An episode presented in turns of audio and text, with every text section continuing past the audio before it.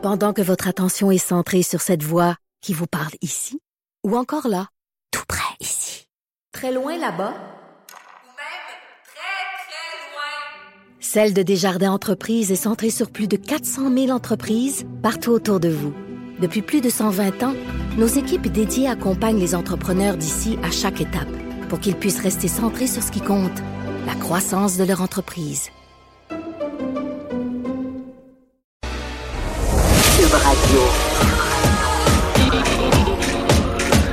Cube Radio. Acteur majeur de la scène politique au Québec. Il analyse la politique et sépare les faits des rumeurs. Trudeau le Midi. Vous êtes dans l'émission de Trudeau le Midi, en remplacement à Mathieu Boivin, directeur des contenus, en remplacement de Jonathan Trudeau, excusez-moi. Mathieu Boivin, directeur des contenus numériques pour Québecor à Québec. Je suis avec ma collègue Véronique Morin, pas encore. Ben, une belle promotion. Productrice de contenu numérique chez Québecor à Québec. Ça va bien, Véronique? Ça va très bien. Excellent. Merci. Grosse journée de politique fédérale aujourd'hui. On va bien sûr revenir en cours d'émission pour parler du témoignage de Gérald Botts à Ottawa. Ça, c'est clair qu'aujourd'hui, l'affaire SNC-Lavalin, on va vous en parler en cours d'émission. Ensuite, on va recevoir Maxime Dubois, agent d'information, service conseil automobile au CAA Québec, pour parler de l'évolution de la voiture électrique. Exactement. Parce que nous sommes aujourd'hui, bien sûr, en direct du Salon de l'Auto de Québec, comme hier. Ça s'entend, d'ailleurs. Il y a plein d'enfants autour de nous. Il y a beaucoup d'enfants, exactement. Et en fermeture d'émission... excusez-moi, je me suis trompé. Non, avant, on va recevoir Denis Angers. Oui, Denis Angers, voilà, historien, pour parler de l'histoire de SNC-Lavalin, parce que cette immense firme-là qui est dans les médias aujourd'hui... Le fleuron québécois. Donc, Denis Angers sera là pour parler de l'évolution de l'histoire d'SNC-Lavalin.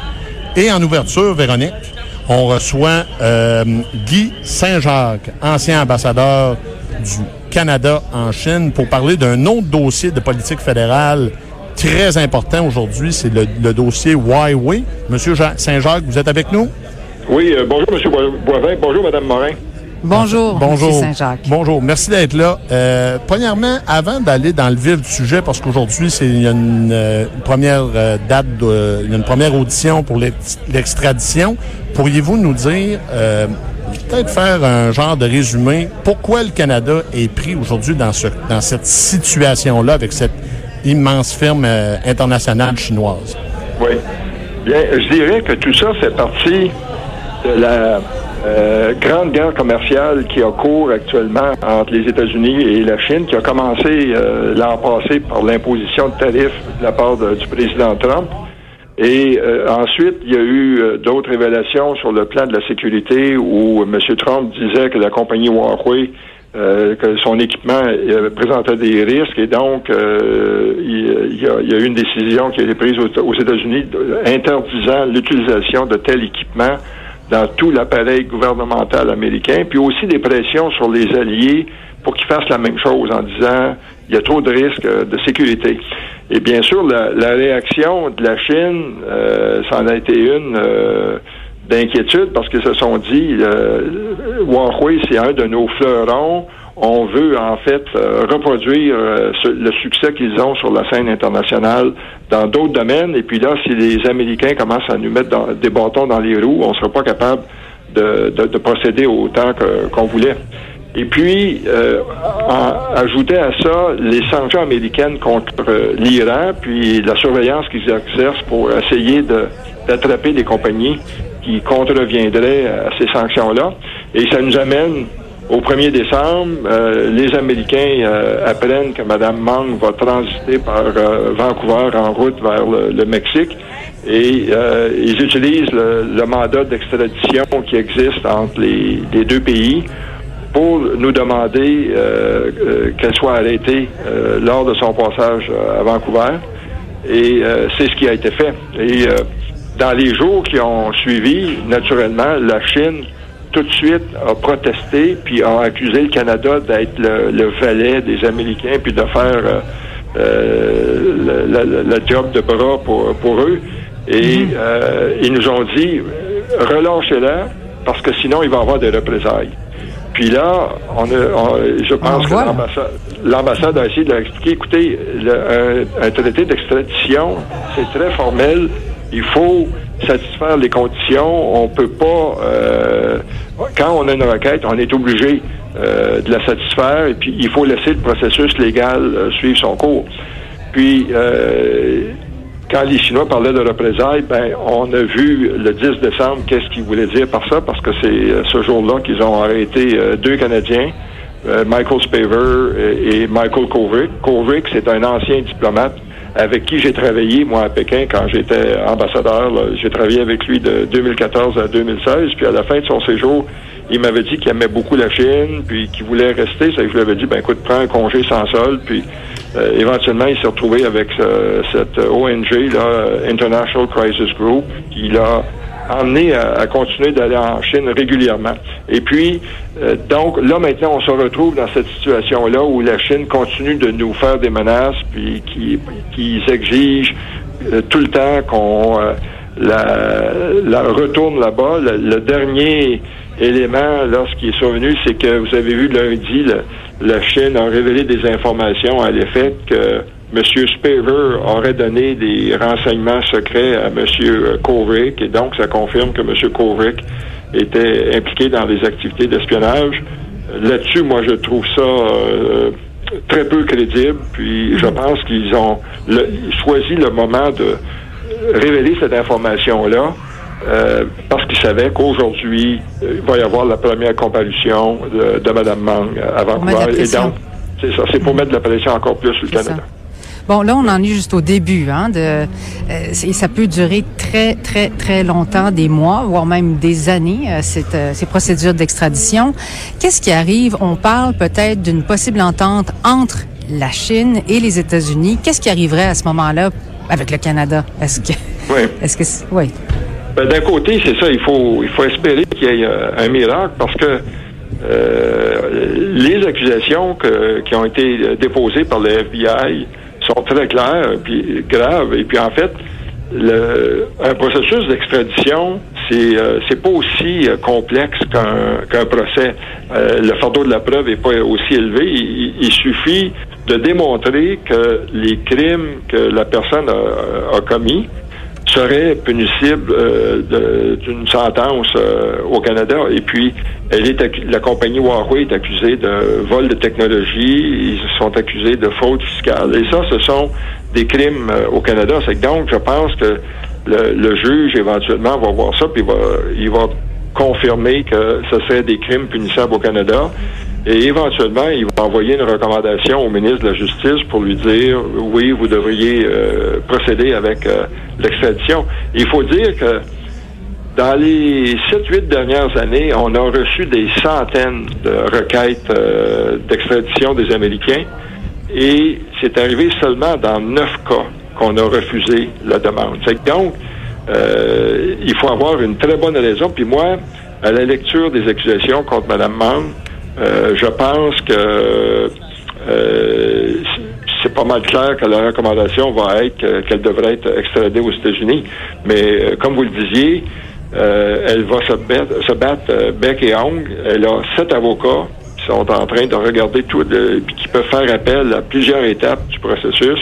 Et donc, malheureusement, ça peut durer pendant plusieurs années, puis c'est pour ça que je disais tantôt, ça prendrait un miracle qu'il y ait une grande entente entre les Chinois et les Américains, puis que les Chinois promettent plein de choses, d'accroître leur importation de produits américains, de faciliter le marché, l'ouverture du marché pour les compagnies américaines en Chine, et puis que dans ce contexte-là, il y a quelque chose au sujet de Huawei, mais je trouve que c'est très peu probable que ça se passe, parce que aux États-Unis, puis il y a aussi le principe de l'indépendance judiciaire, et puis les accusations sont graves. Je suis pas certain que le président Trump ait le pouvoir d'arrêter le processus. Puis, en fait, la semaine passée, quand il a fait des commentaires, C'était un peu dans ce sens-là pour dire c'était un processus très sérieux, des accusations très graves. Ça fait que, dans le pire des scénarios, que le Canada puis la Chine, on va être dans une période très difficile qui pourrait durer pendant plusieurs années. Monsieur Saint-Jacques, vous parliez d'indépendance judiciaire. C'est clair que l'affaire SNC-Lavalin, qui n'est pas directement impliquée dans ce dossier-là, vient nuire au gouvernement fédéral et à Justin Trudeau et à toute son équipe, parce que là, clairement, c'est clair, il y a eu... le premier ministre, le bureau du premier ministre a demandé à ce qu'il y ait des gestes de fait pour permettre à SNC-Lavalin de continuer à être en affaires. Les Chinois lisent les journaux et ils doivent voir une espèce de deux poids, deux mesures, là, ici. Là. Ben, c'est sûr qu'ils ont utilisé ça. D'ailleurs, il y a eu un porte-parole du ministère chinois des Affaires étrangères qui en a parlé à la fin de la semaine passée. Mais le problème pour Ottawa, c'est que les Chinois refusent de s'asseoir pour qu'on discute de ces questions-là. Puis, ils disent, la seule façon de vous rencontrer, c'est que vous promettiez que Mme Meng va être libérée. Bien sûr, on peut pas... C'est difficile de négocier dans ce temps-là, là. C'est ça.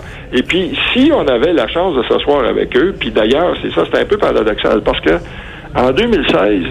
c'est les Chinois eux-mêmes qui avaient suggéré qu'on crée un nouveau dialogue. Il y a plusieurs dialogues entre les deux pays, puis ils ont demandé qu'on en crée un nouveau pour parler des questions de sécurité nationale et de l'état de droit. Parce qu'ils étaient offusqués à toutes les fois qu'un premier ministre soulevait des cas consulaires avec le président chinois, avec le premier ministre. Puis on avait accepter de créer ce mécanisme-là. D'ailleurs, c'est de cette façon-là qu'on a réussi à régler le cas d'un autre Canadien qui avait été arrêté un peu dans des circonstances similaires en 2014, là, Kevin Garrett. Lui et sa femme avaient été arrêtés puis accusés d'espionnage, mais ça faisait... C'était le même scénario. On avait arrêté un citoyen chinois qui s'appelait Su Bin à Vancouver à la demande des Américains qui voulaient l'extrader parce qu'il était accusé d'espionnage. Puis, finalement... c'est grâce à ce mécanisme-là qu'on a pu régler tout ça.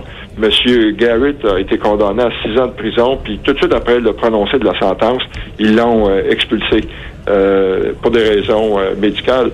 Puis, en fait, si on pouvait s'asseoir avec eux, on leur expliquerait les différences entre le cas SNC-Lavalin puis le cas de Mme Meng, parce que dans le cas de SNC-Lavalin, cette idée de négocier avec la compagnie un accord de poursuite suspendu, c'est dans la loi canadienne.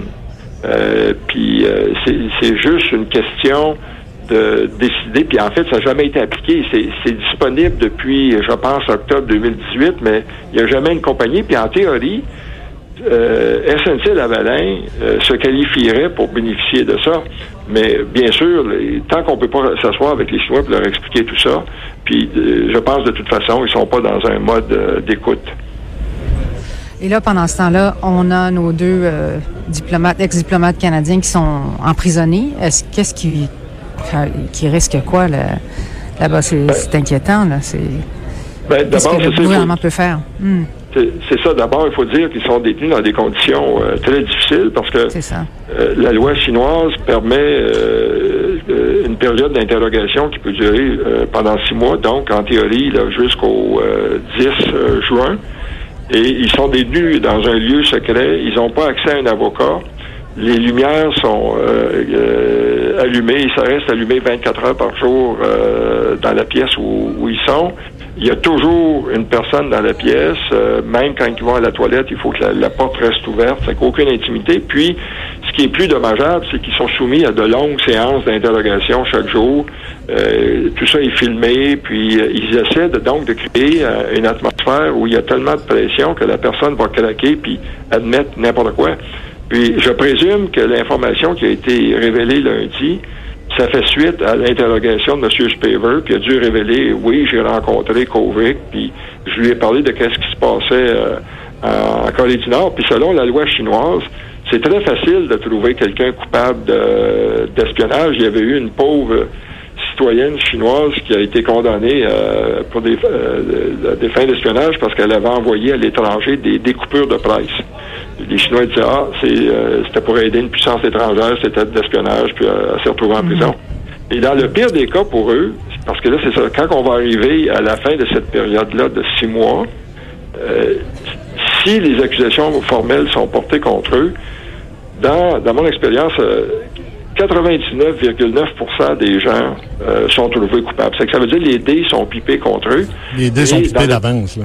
C'est ça. Puis dans le pire des cas, il pourrait être sujet à la peine de mort si les Chinois décident que ce qu'ils ont commis comme crime était si grave, ben que ça peut être soit la peine de mort ou la prison à vie. Donc, c'est inquiétant pour eux. Puis il y a un troisième cas d'un autre Canadien. Là, oui, rapidement, M. Saint-Jacques. Oui, M. Schellenberg, dont la sentence pour trafic de drogue qui avait été de 15 ans a été changé pour une peine de mort, justement, dans son cas. Donc, tout ça est relié. Parfait. Alors, écoutez, je vous remercie beaucoup, Monsieur Saint-Jacques, d'avoir été disponible pour nous. On va vous souhaiter une bonne fin de journée. Merci beaucoup d'avoir été là aujourd'hui.